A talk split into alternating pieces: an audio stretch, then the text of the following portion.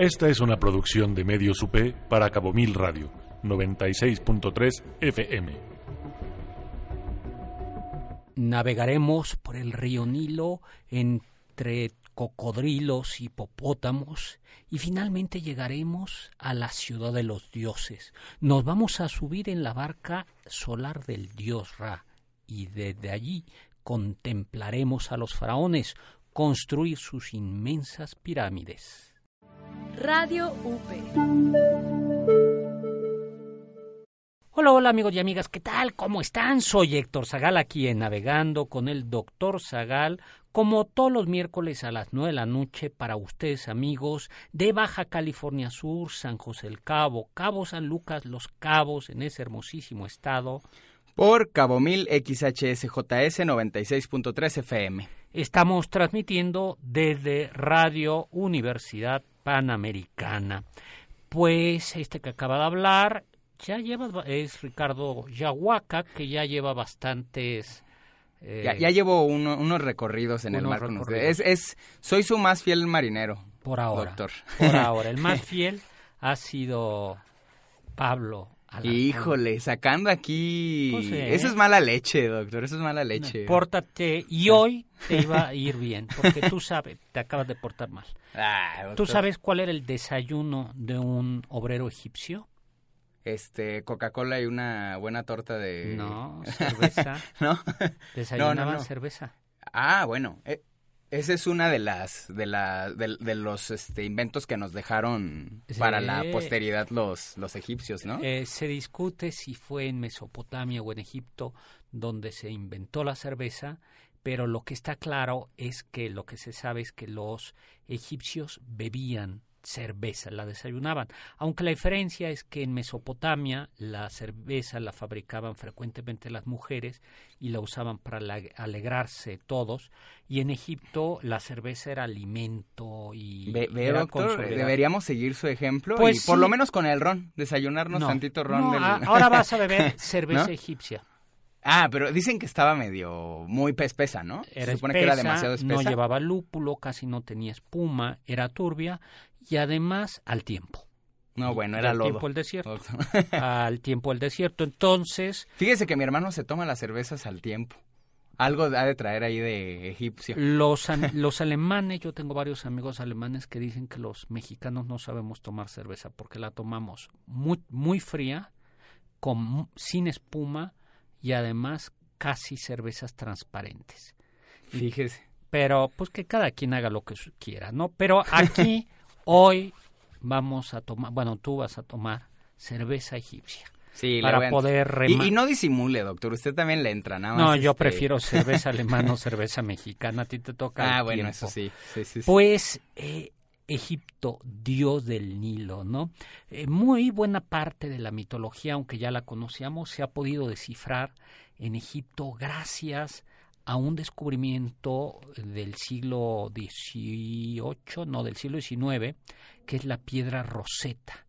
Champollion, cuando llegaron los franceses, invadieron Egipto, había un arqueólogo que descubrió Champollion con Napoleón Bonaparte una piedra que tenía una peculiaridad que venía escrita en griego, eh, además en otro idioma egipcio que era el demótico y en jeroglíficos.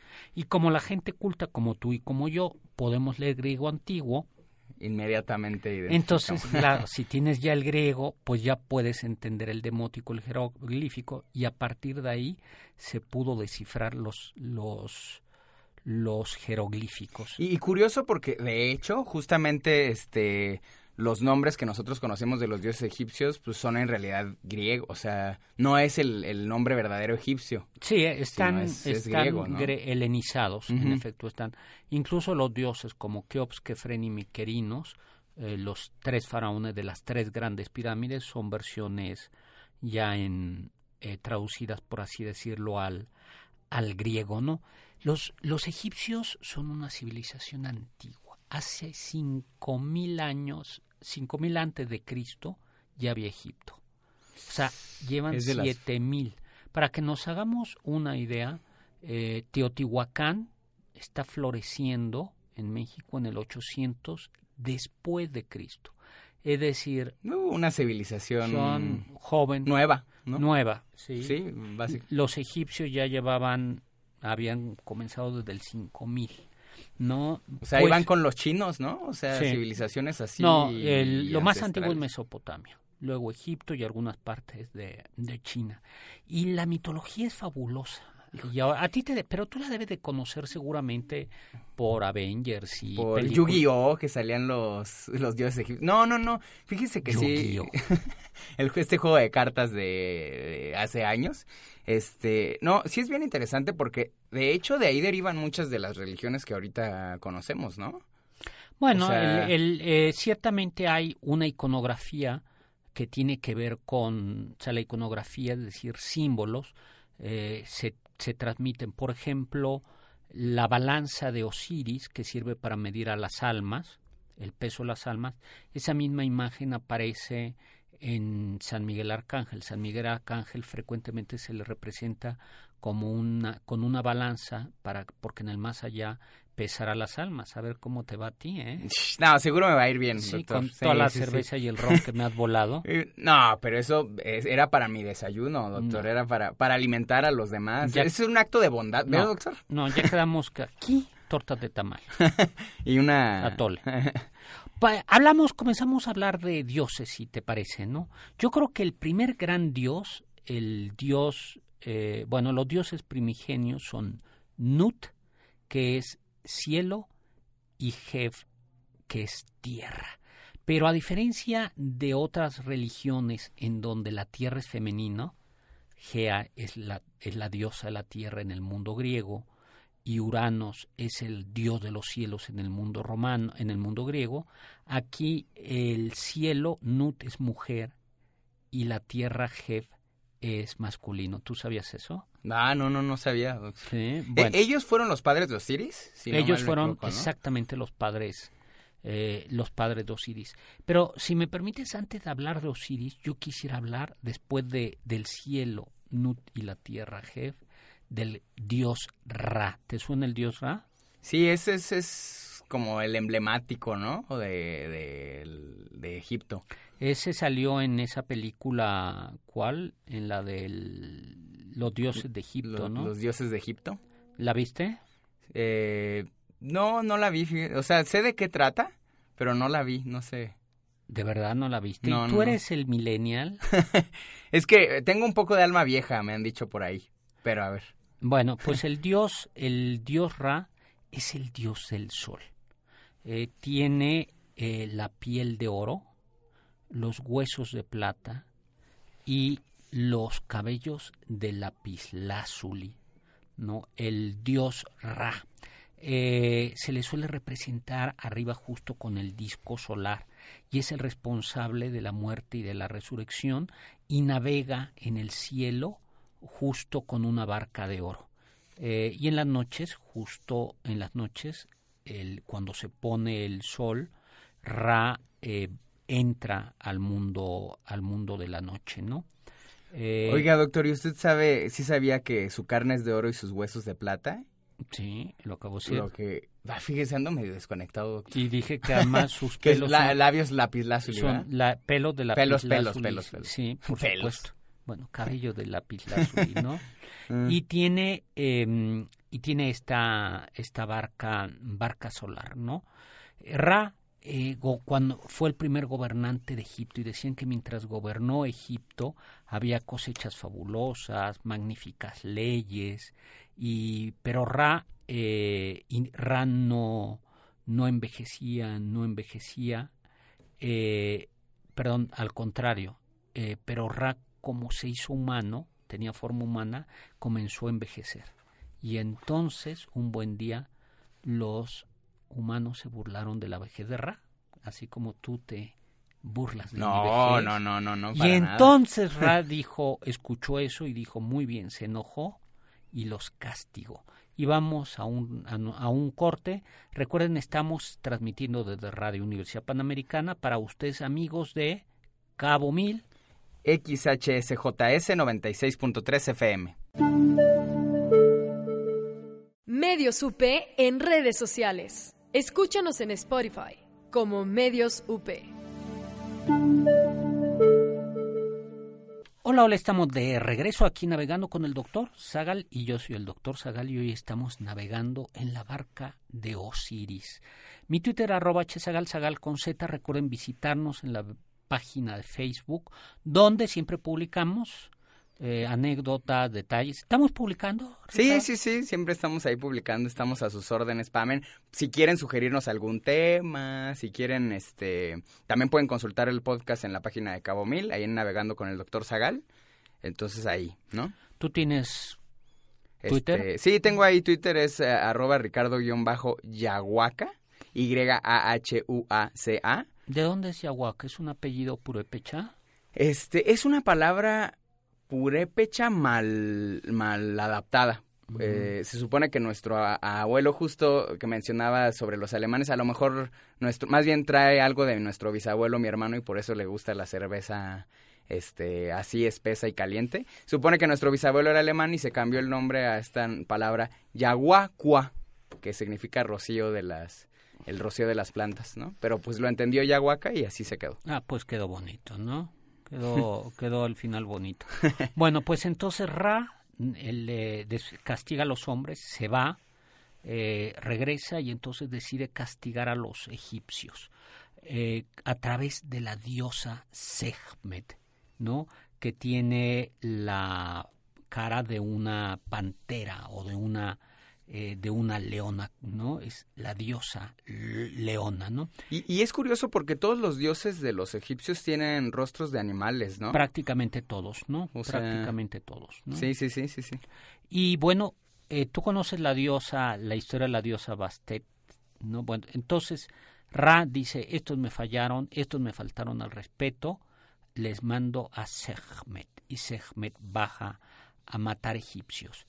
Pero Ra y los dioses se arrepienten porque se dan cuenta que se le está pasando la mano a la diosa eh, Sekhmet. Ve, ve, doctor, cómo, cómo si hay arrepentimientos hasta en ese tipo de Sí, personajes. pero- Y usted por acá, No. sin piedad, ¿eh? Pues Hay que tener piedad, doctor. Por- Luego se les regresa. ¿no? poquita. Es, es karma, es karma. Es doctor. karma, No bueno. soy yo. No, ¿cuál karma? Ya veremos, ya veremos. Eh, pero te va a gustar qué es lo que hacen para salvar a... Entonces, Sekhmet está bebiendo eh, lo que dicen algunos dioses. Bueno, ya que soltamos a la diosa Leona, la única ma- que quiere sangre, la única manera de, de transformar, de evitar que siga haciendo eso, es, ¿cuál crees? Eh, La... no, bueno, pues a Sekhmet la, le dicen a los hombres, hagan un gran inmenso lago de cerveza y píntenlo de rojo. Ay, de ahí Y en- surge el río. Y entonces Sekhmet cree que sangre, se lanza a beber y se emborracha. y ya emborrachada se convierte en una diosa amable, que es la diosa Bastet, que tiene cabeza de gato. Oye, ríos de cerveza. Esto más bien me suena que viene de los deseos más profundos de los egipcios en esos tiempos, ¿no, doctor? En La cerveza... o sea, pues, río, así, la solución fue crear ríos de cerveza. Creo que esa debería ser la solución a todos nuestros problemas, doctor. ¿No?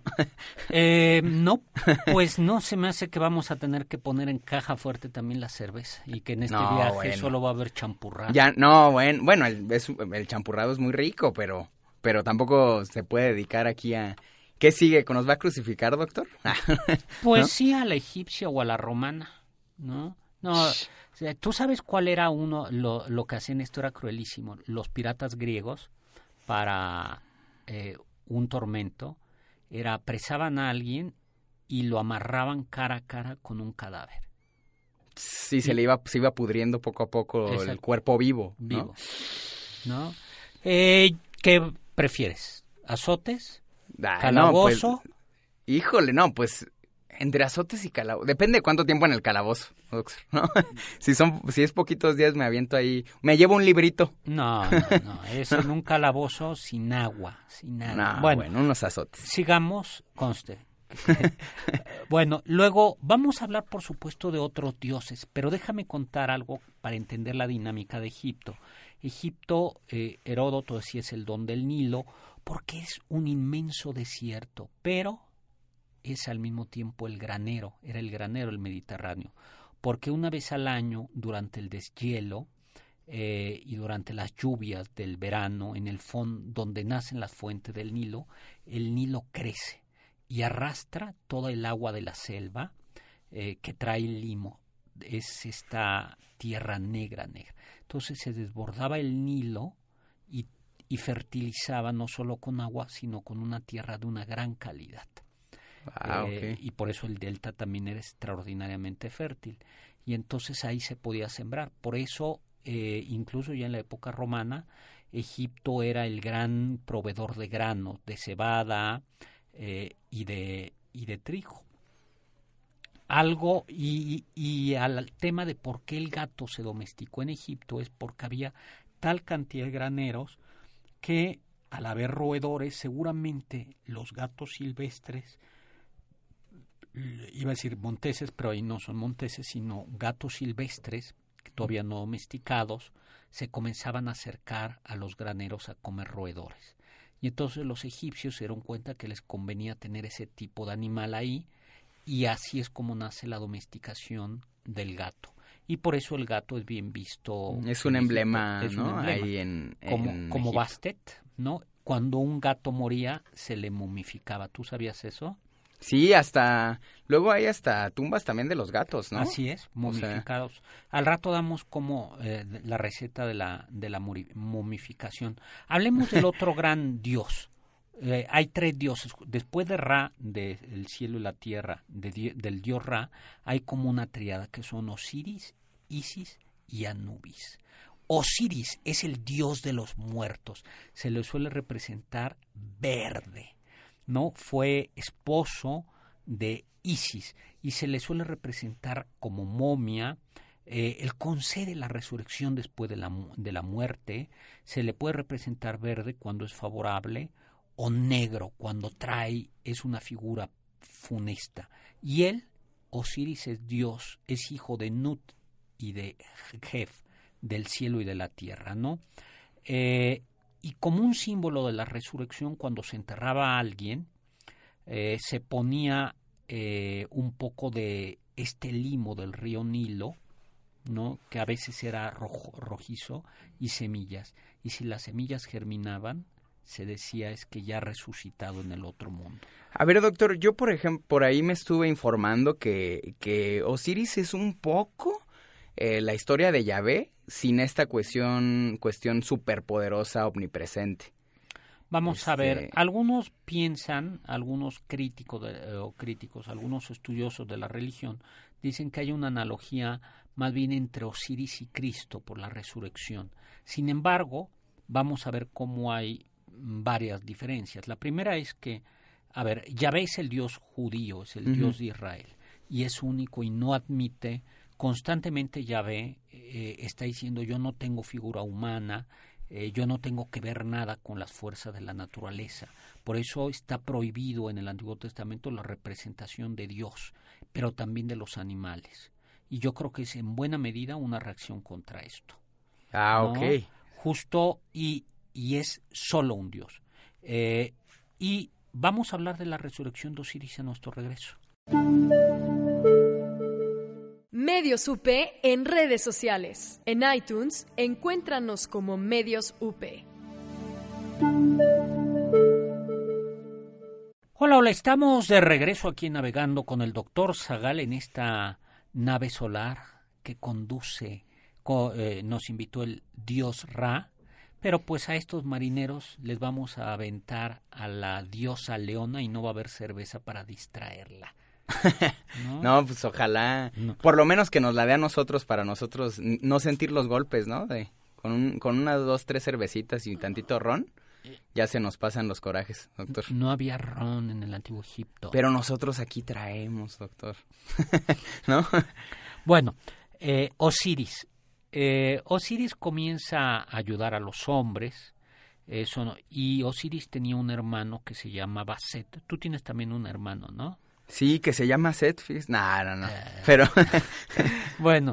eh, era el gemelo malo, ¿no? eh, Digámoslo sí, así. el, el, la- eh, el malo. Entonces, mientras Osiris está ayudando a los humanos, Set pues se pone listo y dice, vamos a seducir a mi cuñadita. Y la cuñada es Isis. Pero Isis nada más que, que no quiere y no quiere y no quiere. Y en una de estas aprovecha un engaño. Eh, Set engaña a Osiris y lo, y lo mata junto con 72 cómplices y arroja el cadáver al río Nilo. Al río Nilo. Más tarde Isis eh, busca el, eh, el cadáver, pero entonces lo encuentra y Set se lo vuelve a arrebatar y para decir ya deje eso, lo parte en pedacitos y lo vuelve a aventar al río Nilo. Híjole, ¿Y no, qué crees? sanguinario Set, ¿no? ¿Y qué crees que hay un pez? No sé si es un pez o un cocodrilo que se come, ¿qué parte crees? Que... De, del cadáver de Osiris. ¿Qué parte? ¿Cuál se te eh, ¿Sus partes nobles? Sus partes nobles. No, bueno. Y se la come. Por, e, y entonces, bueno, pues ya llega...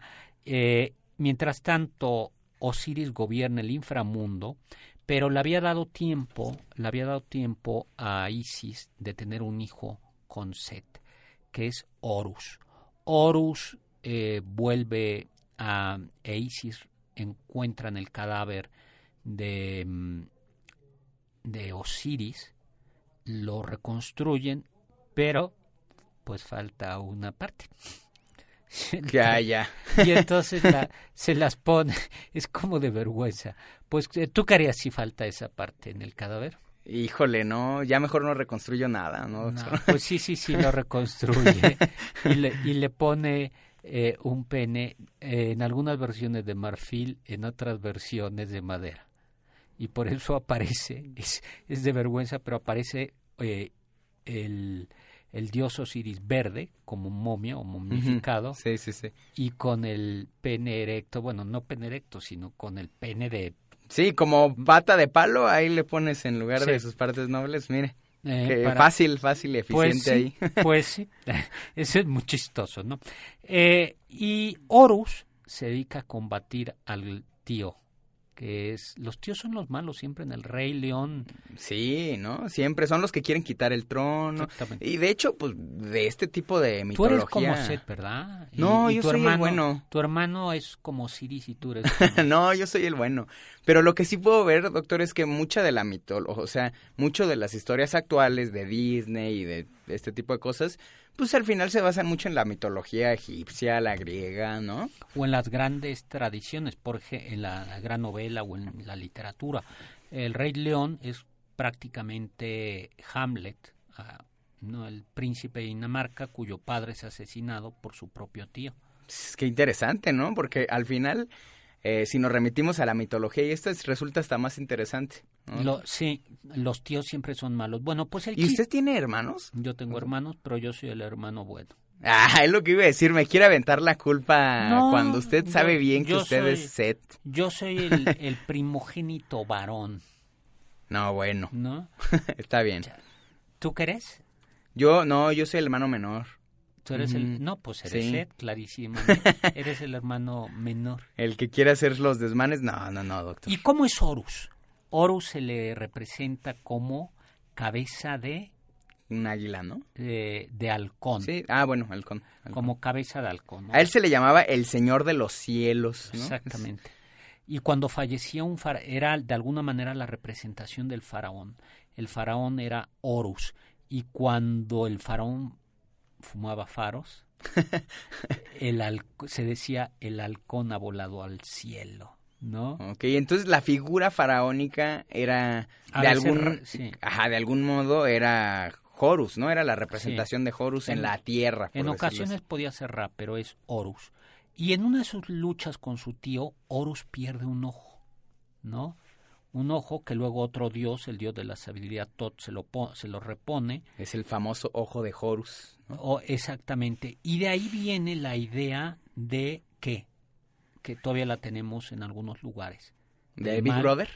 ¿De que todo lo ve? Eh, al contrario, el mal de ojo. Ah, ¿de ahí viene el mal de ojo? Sí, justo el mal de ojo hace referencia a que, pues sí, ese es el problema de, o sea, el, la falta es el ojo de Horus, ese ojo puede, puede producirte esos males. Y por eso tienes que tener un ojo que te proteja, un ojo de Horus que te proteja. Todavía en algunos lugares de México venden los llamados ojos de venado. ¿Tú tienes ojo de venado?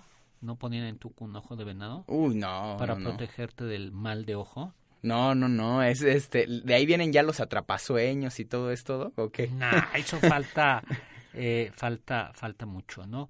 Y luego eh, hablamos de otro dios, ¿no? Entonces ya tenemos a Isis, ya tenemos a, mm, o hablamos un poquito más de Isis, bueno, ya hablamos bastante de, de Isis, ¿no? Sí, a ella se le suele representar con un trono arriba, porque pues era la que la que mandaba, y, ¿no? Y qué interesante porque también estaba consultando que eh, las mujeres tenían un papel pues muy importante en la sociedad egipcia, ¿no? Ya tenían muchos derechos y todo esto, cosa que eh, luego en, en, la actualidad no se ve, ¿no?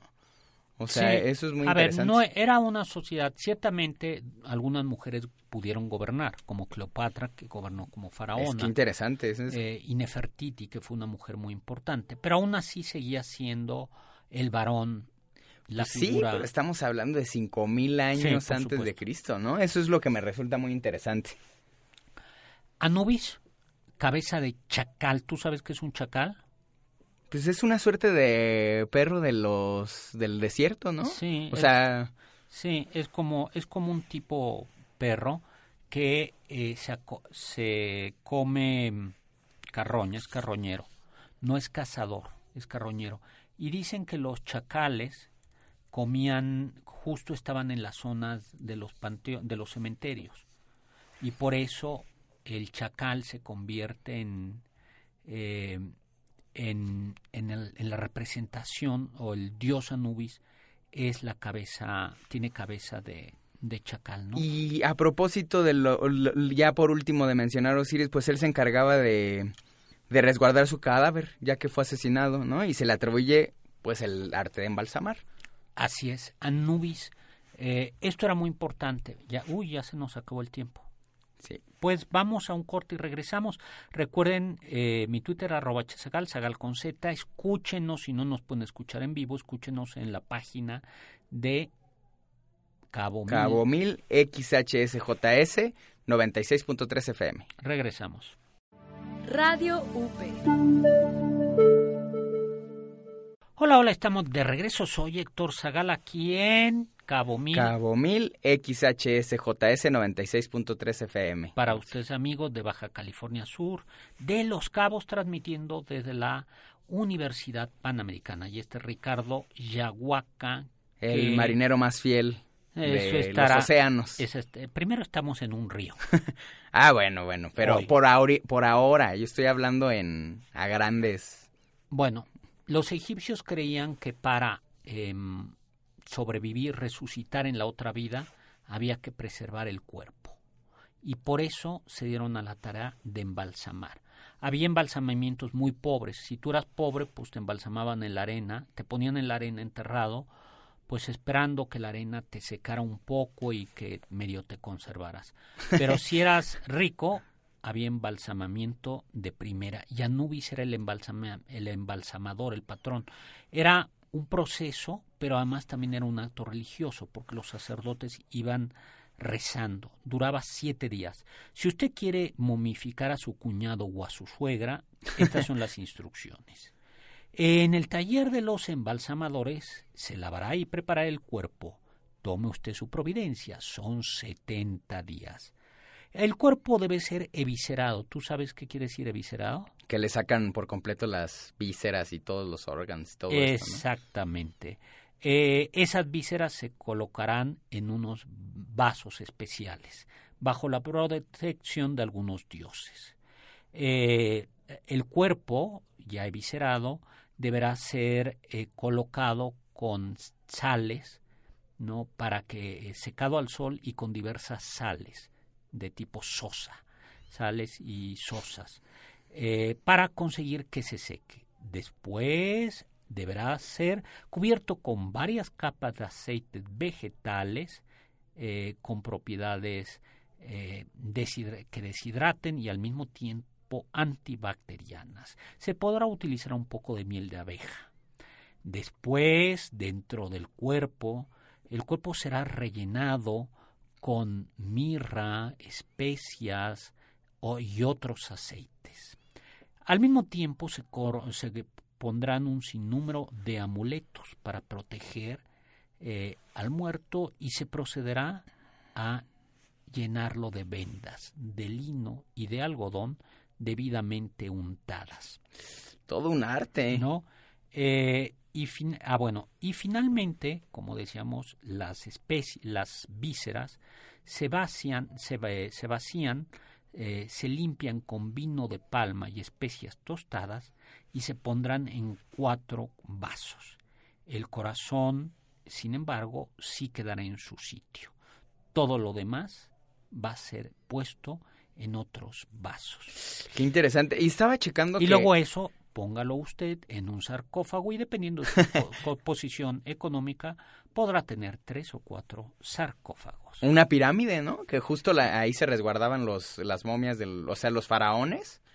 Digamos que eran como sus altares, ¿no? Las pirámides. Era, ¿Y sabes cuál era el, el sentido? El sentido es que la pirámide lleva al sol.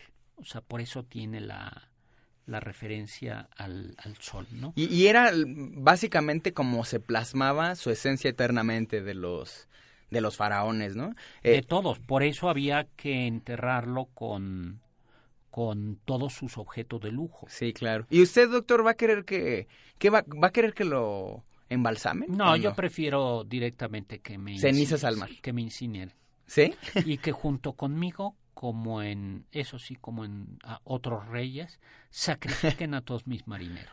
Ah, no, bueno, ah, no, eso ya es mala leche. No, no, no, es Pero, para, que me acompañen en el más allá, los marineros serán sacrificados. Eh, fíjate, pero, pero ya sé, pero yo como, lo voy a embalsamar. Como, vikingo, ¿no? Entonces, eh, me ponen en el barco y queman el barco junto conmigo pero junto conmigo también. Pero alguien tiene que narrar las grandes historias que pasamos, doctor. Yo me tengo que salvar. Están aquí guardadas, están guardadas aquí en internet, en los programas. Está bien, pero estaba viendo que el primer, el primer embalsamamiento fue, tiene registro más o menos en 3500 antes de Cristo, doctor. 3500 antes de Cristo, o sea, mm, la medicina en Egipto tiene años. Sí aunque eh, estaba mezclado con la religión. Entonces era una mezcla de magia y una gran experiencia empírica, porque los embalsamadores conocían el cuerpo humano. Claro, qué interesante, ¿no? Al final, este, como lo dijo, era una mezcla de magia y, y la ciencia y el resultado ahí está. A mí, el dios que mejor me cae es Tot, que tiene la cabeza de Ibis. Ibis es un pájaro que, que tenía fama de ser sabio Incluso en el libro Job aparece de la Biblia, se habla de la inteligencia de Ibis. No, es el dios de la sabiduría, de la escritura, de la música, de los del tiempo, ¿no? Eh, o sea, el dios de la cultura, se podría decir, ¿no? Él inventa la escritura y cuando eh, inventa la escritura hay otros dioses que le dicen, oye, pero una vez que tú has eh, inventado la escritura, la gente tendrá mala memoria, dice. Y le dice, no es un invento, mm, eso lo cuenta Platón. Le dicen a Tot, Tot, eh, cuando inventa la, la escritura, las palabras son como piedras que van a estar sueltas, lejos de su dueño, y por tanto no vamos a, no vamos a entender una palabra que es, a todo mundo nos ha pasado en Twitter, ¿no? Que escribes algo y que comienza a circular en redes una palabra suelta, quizá claro, sin que se entienda bien, ¿no? Y eso es, y pierden la memoria. Y, eso está bien interesante porque de hecho actualmente es lo que vivimos, ¿no? O sea, en los salones de clase se ha popularizado de que ya no tomo apuntes, mejor le meto, eh, le tomo una foto. Bueno, y al final vamos perdiendo, sí, ¿no? todavía. Vamos perdiendo la capacidad de la memoria. Yo no me sé ya ningún número de teléfono, a los que tengo en el celular. o sea, hay algo de verdad en eso. Y luego, em, pues es esto, ¿no? Eh, luego hay otro dios que es Pat, el maestro constructor, ¿no? Es el dios que inventa la albañilería, ¿no? A él sí se le suele representar como con cabeza eh, de hombre, ¿no? Y hay otro que es Sobek. ¿Tú conoces a Sobek? Sobek, no. Doctor, a ver, platique. Cabeza de cocodrilo. Ah, sí, su símbolo es muy... sí, es un cocodrilo. es un clásico, ajá. Es un, es un clásico. Eh, y que tiene cabeza de, de, cocodrilo y que es el dios del... Eh, está asociado a los ciclos del, ¿cómo se dice?, del río Nilo, ¿no? ¿Qué otros dioses egipcios? Bueno, algo bien importante, entonces ya, ya comprobamos, ya vimos cómo eh, gira en torno a los ciclos del río Nilo y en torno a la resurrección. Es decir, hay que preservar eh, la hay que hay que hay que preservar la cómo se dice el cuerpo para preservar el alma, ¿no? Y que pueda subir así al, al cielo, ¿no? Sí. Y conservar la propia la, la propia vida, ¿no? ¿A poco ya se nos.? Yo les iba a hablar del dios hipopótamo, pero ya no me dio tiempo. El dios hipopótamo, pues al regreso. Bueno, vamos. En Media Lab de la Universidad Panamericana esperamos contar con su preferencia para nuestros nuevos contenidos en radio, televisión e información por Internet, los cuales hemos diseñado con calidad y que son elaborados por maestros y alumnos que nos compartirán temas de gran interés para quienes conformamos la comunidad de la Universidad Panamericana. Encuéntranos en nuestra página medialab.up.edu.mx. Bienvenidos. Mi querido Ricardo, pues se nos acabó el tiempo y apenas si pudimos hablar de los dioses egiptos, de Egipto. Yo me, eh, el filósofo Heródoto decía que los egipcios le, le decían a los griegos, ustedes, los griegos, son como niños, siempre preguntando porque no saben todavía nada. ¿no? Y claro, es que los egipcios ya llevaban mucho tiempo. ¿Tú qué dices? ¿Cómo te despides? ¿Al menos con un hasta luego o qué? Eh, pues sí, un hasta luego. Nada más quiero dejar ahí sembrar la, la, la, esta, la semillita. La Atlántida proviene de sacerdotes egipcios según lo que narra Platón, doctor, ¿no? métanse, acabas de impresionar. Métanse a buscar un poquito más de la Atlántida, se lo dejamos de tarea. Órale, pues muy bien. Pues muchísimas gracias a Radio Universidad Panamericana por permitirnos transmitir para ustedes, amigos de Cabo Mil, a Aldo González en Cabina Controles, eh, y sobre todo gracias a Immanuel Kant que nos dio aquel consejo que es el eje de este programa, Sapere Aude, atrévete a saber. Producción general, Aldo González Alcilo. En Media Lab de la Universidad Panamericana esperamos contar con su preferencia para nuestros nuevos contenidos en radio, televisión e información por Internet, los cuales hemos diseñado con calidad y que son elaborados por maestros y alumnos que nos compartirán temas de gran interés para quienes conformamos la comunidad de la Universidad Panamericana. Encuéntranos en nuestra página medialab.up.edu.mx. Bienvenidos. Radio UP.